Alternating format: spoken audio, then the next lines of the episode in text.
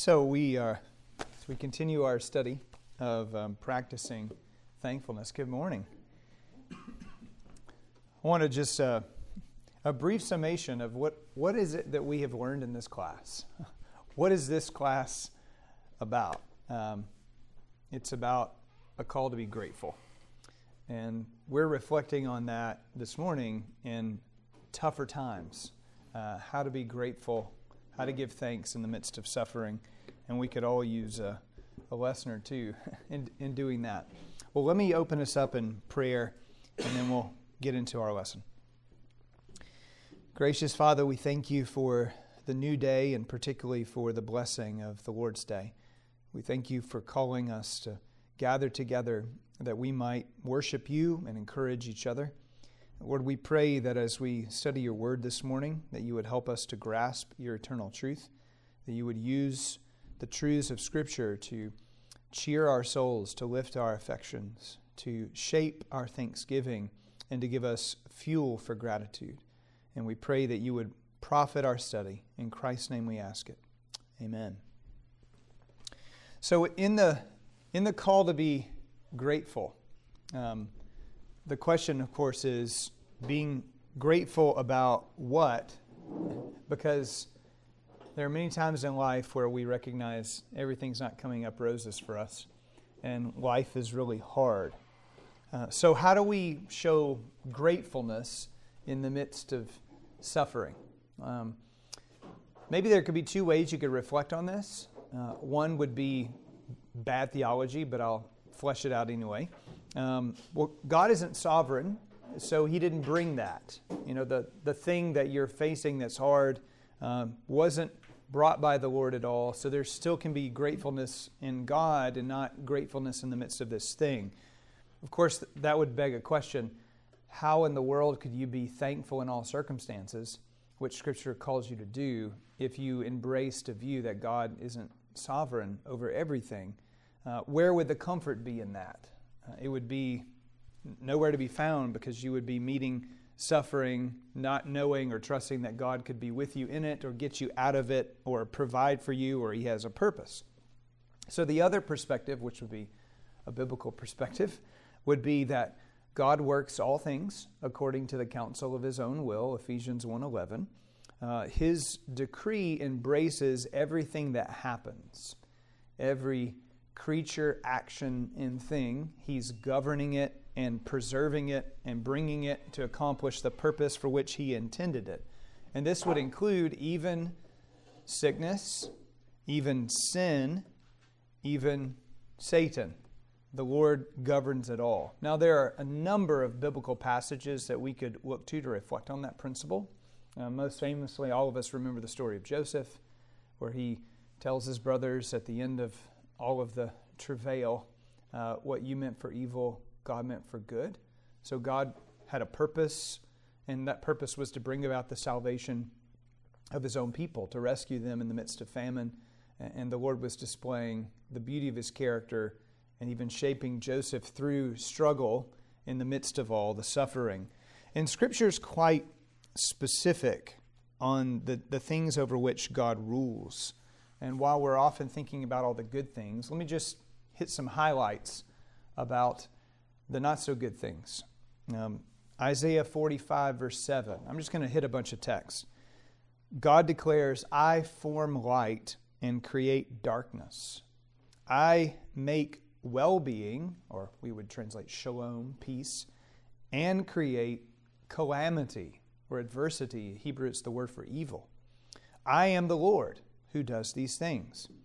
Or Lamentations 3 37 and 38. Who can speak and have it happen if the Lord has not decreed it? Is it not from the mouth of the Most High that both calamities and good things come? What about deafness or blindness or muteness? Uh, the Lord says to Moses when he's not wanting to go before Pharaoh and, you know, take, can you find somebody else? I can't speak properly. The Lord says to him, Who has made man's mouth? Who makes him mute or deaf or seeing or blind? Is it not I, the Lord? Or what about just adversity in general? Uh, you remember Job is challenged by his wife uh, in a devil like fashion. um, you know, curse God and die, she says to him. He says, You speak as one of the foolish women would speak. Shall we receive good from God and shall we not receive evil? Uh, in all this, Job did not sin with his lips. Or then there's just general affliction. Um, Moses prays in Psalm 90 Make us glad for as many days as you have afflicted us, for as many years as we have seen evil we could keep doing this throughout the whole class, but we could see over and over that the Lord is sovereign over the good things that happen, over the evil things that happen. Now, how does this relate to individual suffering? And specifically, how can it relate to our own gratitude? Well, the point we're going to see this morning is suffering is never pointless. Suffering is never pointless. It's not random, it's not useless, it always has a purpose. Now, we can actually know what that purpose is as we study Scripture. More on that in a second. Now, our, our author gave us an illustration about uh, his, his father being a pig farmer. And if you're raising pigs, what thing, do, what thing does a pig produce that you're going to have an abundance of that might be a little smelly and disgusting? Um, well, lots of manure. And what in the world do you do with all that? Well, it just so happens that the people around this guy who's the pig farmer want to use that stuff that's gross and smelly and disgusting, and they want to put it on their crops because what's it going to do? It's going to help the crops grow, it's going to make them fertile. It brings about fruitfulness. Um, so there is a use even for manure, right? Uh, there is purpose for gross things, or if we apply it to our own lives, there's a purpose for the hard things that we face in life. Now, there are a number of texts we could look at to consider this principle. Uh, we could reflect on James 1, uh, count it all joy when you suffer trials of various kinds. We could look at 1 Peter, where we're told while we're rejoicing in our salvation, the Lord has brought affliction to us that our faith, which is more precious than gold, could be refined in the fire. Uh, we could look at 2 Corinthians 4, where there's a comparison between uh, our, you know, our sufferings presently and what God is doing ultimately in bringing us into a state of glory. So we fix our eyes not on what is seen, but what is unseen. But I want to look more explicitly with you to, in Romans chapter 5 to kind of flesh out this principle. So if y'all take your Bibles and turn to Romans chapter 5, we're going to spend the rest of our time in this text.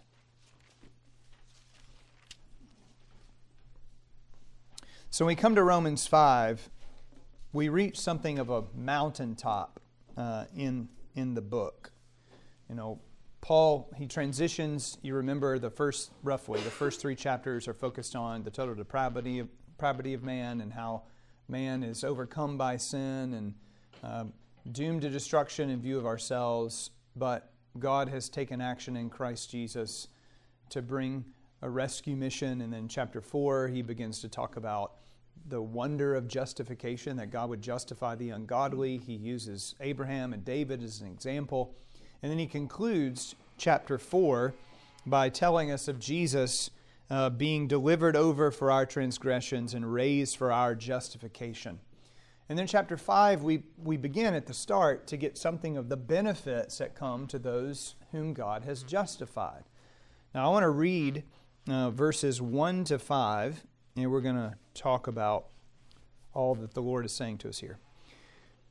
Therefore, since we have been justified by faith, we have peace with God through our Lord Jesus Christ. Through him, we have also obtained access by faith into this grace in which we stand, and we rejoice in the hope of the glory of God.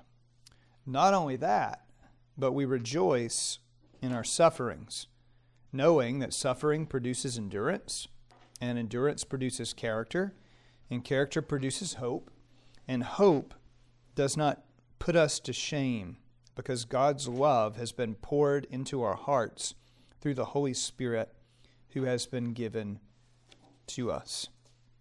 Now, as we start this section, uh, Paul lays out for us several privileges that come to those who have been justified through faith. And you, you tell me, what, what does he say to us are privileges that we have as those who are justified through faith in Christ? Okay, we have peace with God. And, and note the, the language. Um, I wish the ESV made this a little more powerful as it is in the original. Uh, we are having peace with God, is what it communicates.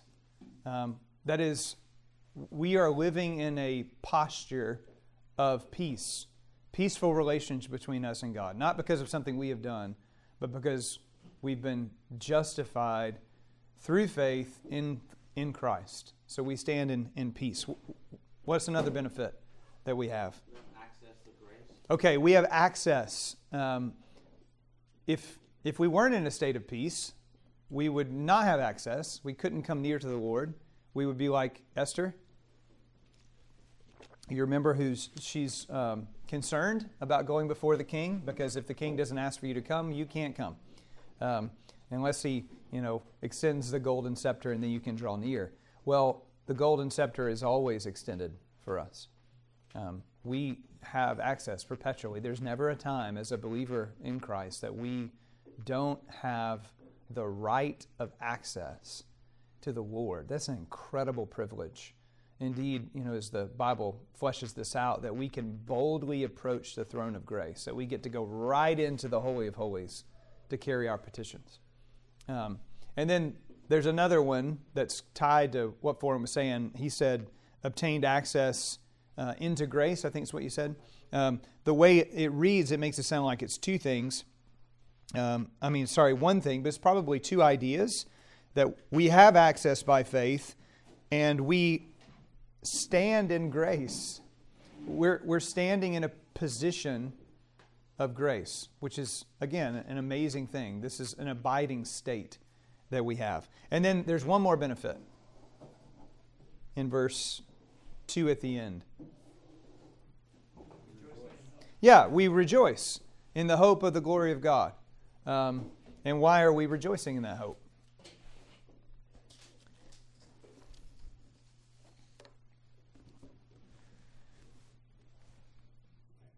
Because we, because the other thing, we have grace, we, um, because of what Christ has done for us, we have peace with God, being justified. Yeah, so all, all these benefits have ushered us into a hope that is perpetual. Like we're we have this future that we're looking towards that, that can't be denied us. You know, for the believer who's been justified through faith in Christ, you're not going to get to the door of heaven, if I can put it that way, and knock and no, nobody, you can't come in here. Um, through Christ, you have the hope of the glory of God. Hope in the Bible is not like we hope may rain or it might not rain. We're longing for something of which we really don't know whether it's going to come out or not. Hope is a certain reality in Scripture.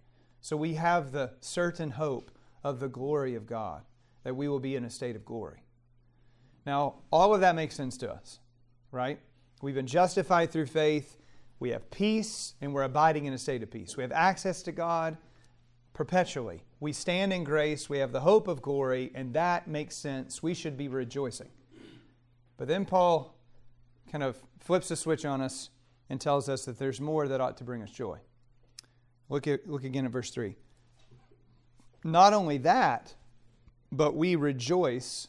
Now, and the sense here is we also rejoice in our sufferings. Because, or knowing, that suffering produces endurance, and endurance produces character, and character produces hope.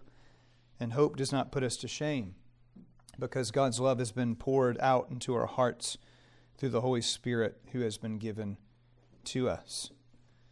Shockingly, Paul says that we not only rejoice in the exultant hope of the joy set before us, but we embrace with joy our current trials. Now, I don't know about your experience on a daily basis.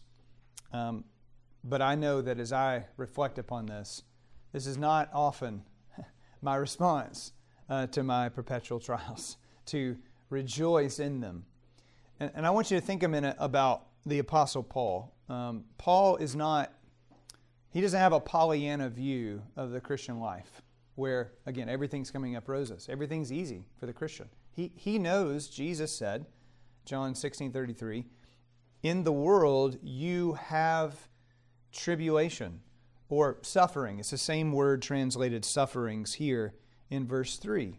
And Paul's life has been marked by that kind of tribulation. Can y'all rehearse for me some of the things that the Apostle Paul went through, some of the tribulations he experienced? Just so we sink our teeth into what this man is dealing with. Okay. Shipwreck, floggings, multiple imprisonments. Okay. Uh, being struck blind. Anything else come to mind? Constant rejection. Yeah. Okay, a thorn in his flesh. We don't really we don't know what that is, uh, but we clearly by using the language of thorn, something painful and something physical. You think of anything else? What's that? Okay, he's ultimately beheaded um, for the sake of Christ. Then there's ongoing persecution, and the, the the beatings. I mean, you know, he was he was beaten a certain number of times with the flogging that the Jews gave, the, you know, the 39 lashes. Um, he was beaten with rods other times by the Romans, and they didn't have a limit on how many times you could be beaten. He was stoned and left for dead. On another occasion, he describes how you know there are times where he was cold and hungry and not having enough clothing I mean, again, Paul understands a depth of suffering that I don't know that we have ever even begun to sink our teeth into. Like the, the depth of, of suffering, the depth of difficulty this man is facing. Um, so when he says that we rejoice in our sufferings, he's not speaking, again, in a, in a Pollyanna sense. He's talking about true tribulation. Now, often when we hear that word tribulation, or suffering, we associate it specifically with persecution. But Scripture uses it more broadly than that.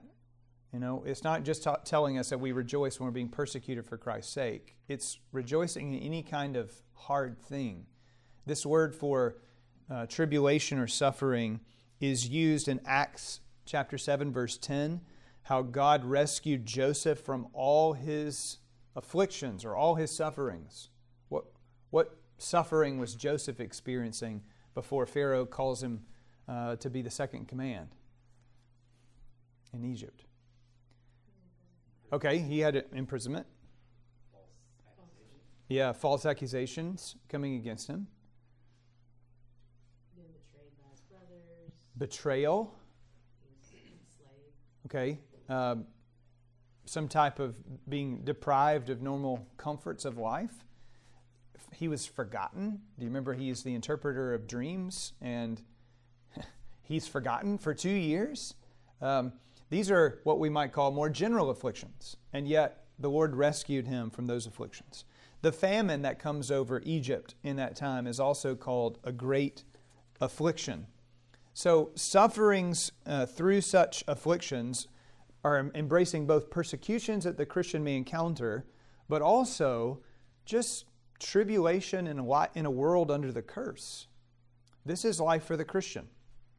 Um, the Apostle Paul will spread a message of cheer as he preaches to all the he goes back through all the regions on his first missionary journey and he tells them this message through many tribulations we must enter the kingdom of god the christian life is going to be hard there are going to be many tribulations you face this is the way it must be and that's a striking word um, we must enter the kingdom of God through tribulations. So this isn't just Paul's life. Notice back in verse 3, he says, I rejoice in my sufferings. Now, what does he say? We, we rejoice in our sufferings, in our tribulations. Now, let me ask that question I asked a second ago. Is it our is our attitude in the midst of all the various afflictions that we face, distressing trials that come upon us in a world under the curse? Is it an attitude of joy? Paul seems to glory in the fact that he's experiencing tribulation. We, we don't find him consumed with a dour disposition. Now, don't mistake the statement of joy to mean he's some type of deranged masochist who, who loves pain or feels nothing. Pain don't hurt. Um, that's not Paul's attitude. He's very honest about the pain and sorrow that he experiences. He tells us in 2 Corinthians 1 that there was a time he despaired of life.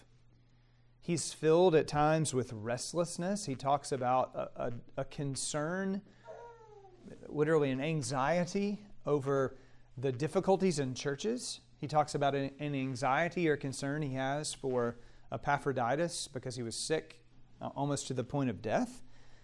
But Paul seems to have a deeper insight in the midst of suffering, so that while he experiences these things and is distressed, he yet rejoices. Now, how can we cultivate that same attitude? Well, it's about following the train of logic that Paul hops on here. He says, look again at verse 3 not only that, that we are rejoicing in the hope of the glory of God, but we rejoice in our sufferings, knowing that suffering produces endurance, and endurance produces character, and character produces hope. There's a question here Is Paul saying we rejoice in the midst of our sufferings, and while the suffering is happening, we keep on rejoicing? Or is he saying something a little more shocking? We rejoice because of our sufferings. And I think it's the latter that we rejoice because of our sufferings. Now, how can he say that? What's his perspective? What, what, what is the Lord doing in the midst of suffering that can cause me to rejoice? Look at the text and. Okay, he's burning away the dross. Good. Flesh that out. Go ahead, Foreign. Okay, he's producing something in us just like the manure is bringing about fruitfulness uh, on the crops, uh, the Lord is using this thing that we would regard perhaps to be manure like uh, to produce fruitfulness in us. Michelle, what were you going to say?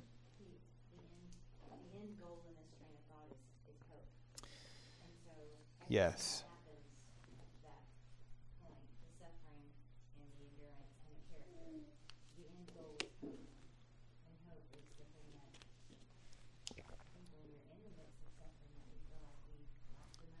Yeah.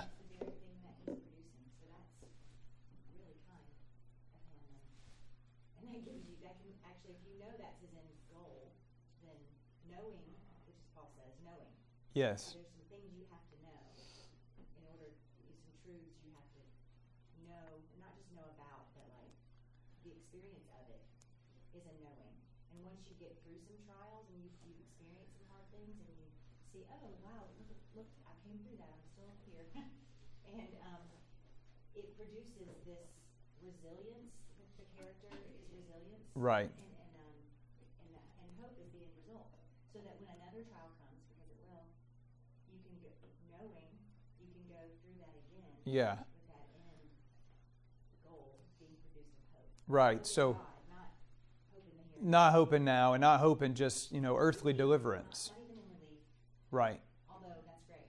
Yeah. So I think what Paul is telling us is, if I can use this analogy, you know, as you look at the world, you have to put on the spectacles of faith to see what God is doing in the midst of your suffering.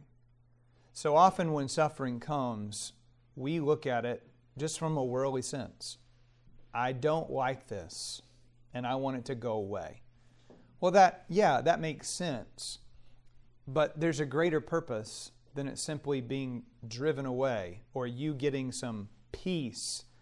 Uh, the concern is not your peace, the concern is your growth. And that's what the Lord is interested in, in growing you and shaping you into the likeness of His Son. Now, when Paul says in verse 3, we also rejoice in our sufferings, knowing that suffering produces endurance. Is this true for every person, that suffering produces endurance?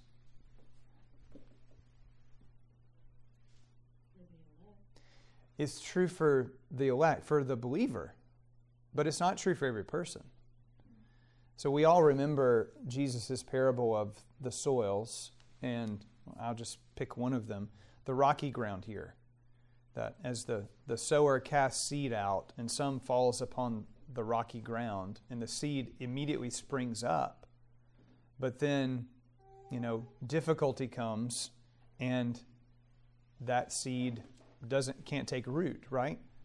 Well, Jesus, in explaining what the parable means, he says, when affliction or persecution comes because of the word, since this person had no root, he fell away. That wasn't a true believer. He wasn't rooted in the Lord. So tribulation doesn't always lead to endurance. For some, it leads to apostasy. But for the elect, for the believer, tribulation or affliction produces, brings about endurance. And that's the perspective that we have to have. The Lord is training us on how to trust Him. The, the constant pressure that's coming upon us from these afflictions actually has a good result. It yields spiritual fortitude. All right, we could use the, the easy illustration.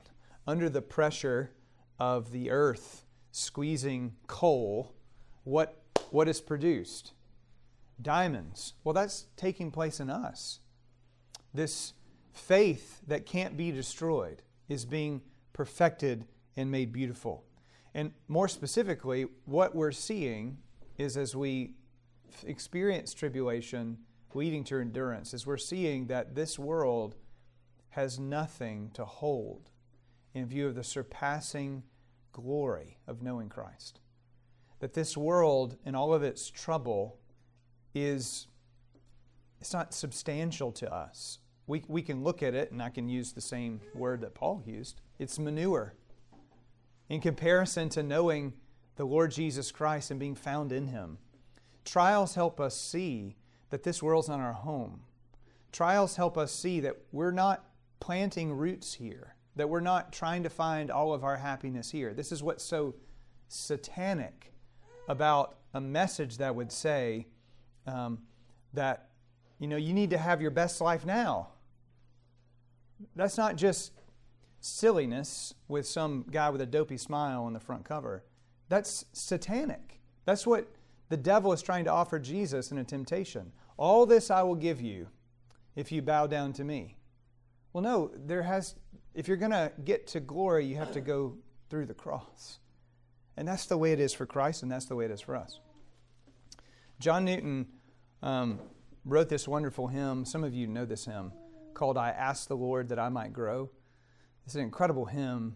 Um, but in that hymn, he's describing, you know, I, I prayed to the Lord that I would grow like you're supposed to pray. And he has answered prayer in such a way that has almost led me to despair. Um, he, he crushed me. Uh, he made me see all the hidden evils of my heart. Um, he let, like the angry powers of hell, assault my soul in every part. And then he cries out, Lord, why is this? I trembling cried. And I love this line Will thou pursue thy worm to death? Is that what you want to do, Lord? You just want to drive me to the ground like a worm and kill me?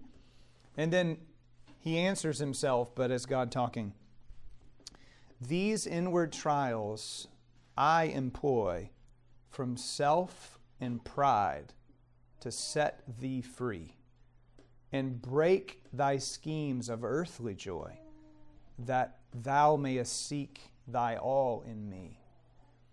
The Lord is turning us to seek our all in Him and not in something this, this world could offer us. There's a prize set before you, and endurance is necessary to press on to the prize, to the goal of the prize, the upward call of God in Christ. That's what God is doing in our trials. And is that what the Lord is doing in your trial? Now, note this the train of thought continues here. suffering produces endurance, and endurance produces character. Now, what do, what do you think Paul means by character? Before we explore what the word actually means, what it, how does it s- strike you? Okay, he's shaping us into the image of Christ. Yeah. What's that? Calvin Hobbes says this thing about you, do this difficult thing because of character. Okay. He said, Whenever Dad gives me chores, he says it's for my character. It's for, it's for your character. Yeah. Uh, clearly, there's a there's the idea of growth. But yeah, the growth is ultimately to reflect the image of Christ. The word translated character here uh, means to be approved or tested. So I think the New American Standard translates it godly character because the idea is you're being tested and tried so that godliness results. It's very similar to the image Peter uses in 1 Peter 1 that our faith, as it keeps bre- pressing on, is being sharpened and strengthened as it's tried and tested through various difficulties. God brings trial to refine our faith. But Paul is saying he rejoices in that fact because he knows that in the end, faith will be sharper, faith will be purified, faith will be purged of all the impurities. And he thanks God for that. He rejoices in it that God is taking the weakness of my faith and burning off the weak parts. And then, of course, he gets to the next step. Uh, godly character produces hope. Godly character produces hope. Now, the question is how can there be hope? Well, several ways to answer that. There's hope, first of all, because God is sanctifying us. We rejoice in the hope of the glory of God. It's what we have, it's a certain reality. So the logic is suffering begins, suffering comes, and endurance comes, and godly character comes, and we get back to hope. The hope is not going to be cut off from you. So the suffering that the Lord brings into your life is not proof that God has cast you off or that God doesn't love you. The whole text is like framed with hope. We rejoice in the hope of the glory of God, and we cannot be lost. We are going to be led to the hope that will not put us to shame.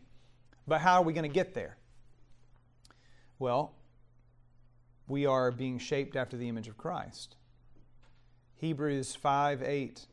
It's a seminal text in, in the book of Hebrews talking about Jesus' representation of us. And the author of Hebrews says this Although Jesus was a son, he learned obedience from the things which he suffered.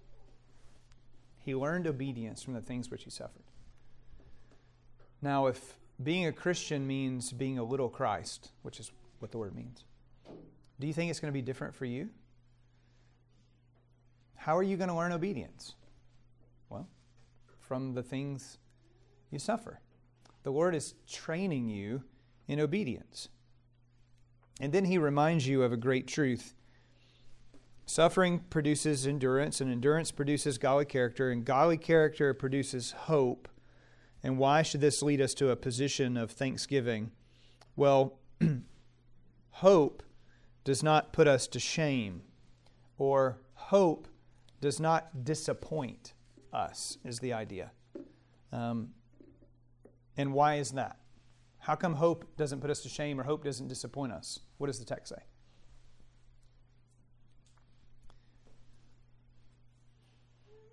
What's the reason? God's love has been poured into our hearts, the Holy Spirit who's been given to us. Now, is this love our love to God or His love to us? Okay, His love to us produces our love for Him. But think, think really carefully when love is poured into your heart, who loves first? God loves first. So the focus here is God's initiating love to us. The Father's love to us and not our love to Him is the ground of all of our hope. If you built your hope on your love to God, how much hope would you have? Well, I think if you're honest, yeah, you, you wouldn't have any. Because your, your faith, it, it rises and falls. Um, it's like shifting sand.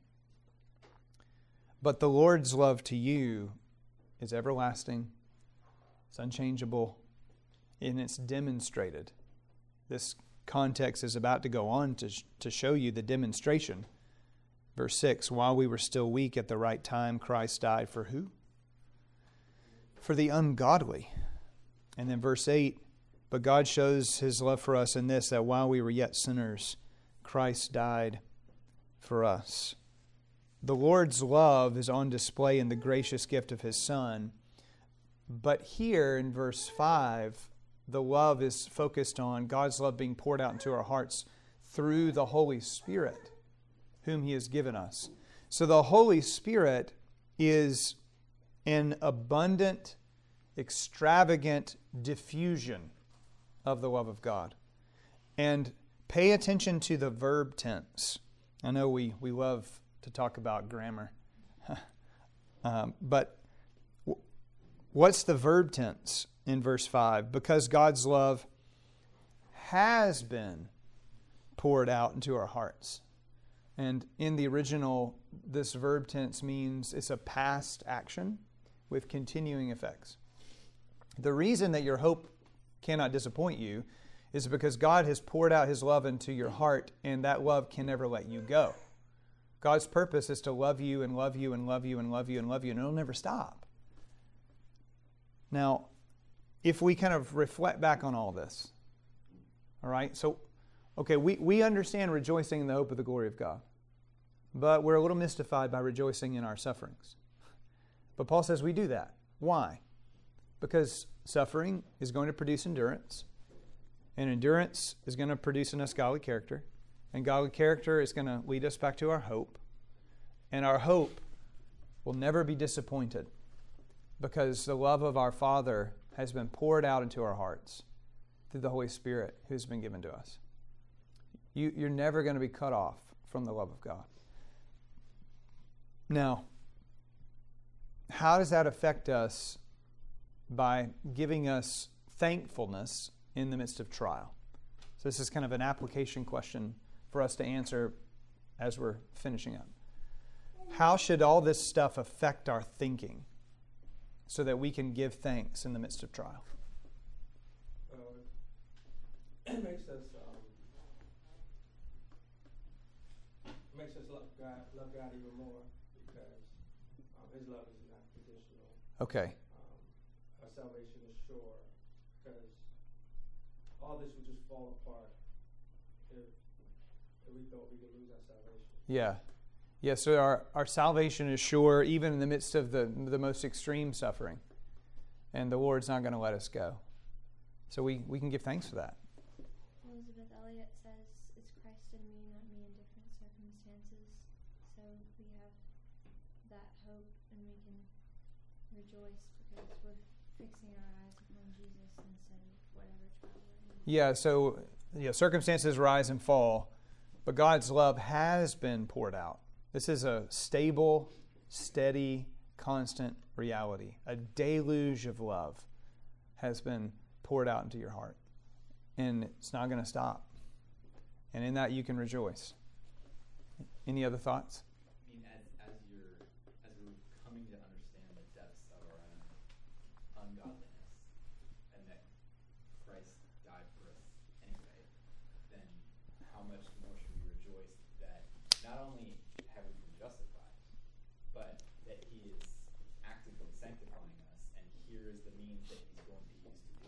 Yeah. Right? I mean, we shouldn't be like, I think so often we think of it like the devil or the world brings suffering into our life.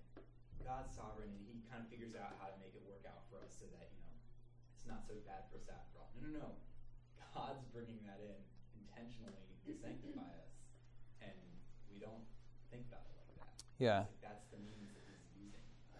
right. To make us the way that we are legally, right? We're, we're holy paper now. Yeah. He's bringing us to that. But He's making us holy. Right. Yes. Maybe it's like a challenge to our, our value system because we value our comfort more than our sanctification. Yes. And God trying to tell us, like, no, your reliance on every word that comes out of the mouth of God is more important than your suffering, however painful it is in the moment. Yes. Hard for us to believe. It is hard for us to believe. Again, we've got to put on the spectacles of faith to embrace this. We have to believe what God is saying. So when trial comes to you, and, and it will, and some of us are in the thick of them right now, when trial is fresh upon you, and the devil tells you, see, you're not loved, you need to respond to the lie. No, God's love has been poured out into my heart. I belong to Him. He's just making me more like Christ. He's fitting me for heaven. And this this perspective, I think John Carmen mentioned that I say this this phrase of Samuel Rutherford all the time, um, that we're to kiss the rod. This is how we can kiss the rod. My Father holds the hand of chastening, the rod of chastening. He's bringing about a good result in it, and I know He loves me, and I can rest in that. So I can embrace the difficulty because I see what He's doing. Well, we need grace to do that. But let us be a people who aren't just rejoicing when everything is going well, but we're rejoicing always, because that's really the command. Rejoice always, pray without ceasing, give thanks in all circumstances, for this is God's will for, for you in Christ Jesus. Well, let me pray for us. Our Father in heaven, we confess to you our failure to give thanks in our trials as we should. We're often nearsighted in our perspective. We fail to look to the eternal purpose that you have to shape us into the image of Christ. Lord, we ask that you would make us to see what you're doing, what your word tells us you are doing, and to trust your purpose. Help us to submit to trials and to rest in your love for us, that we might rejoice. And we pray this in Jesus' name. Amen.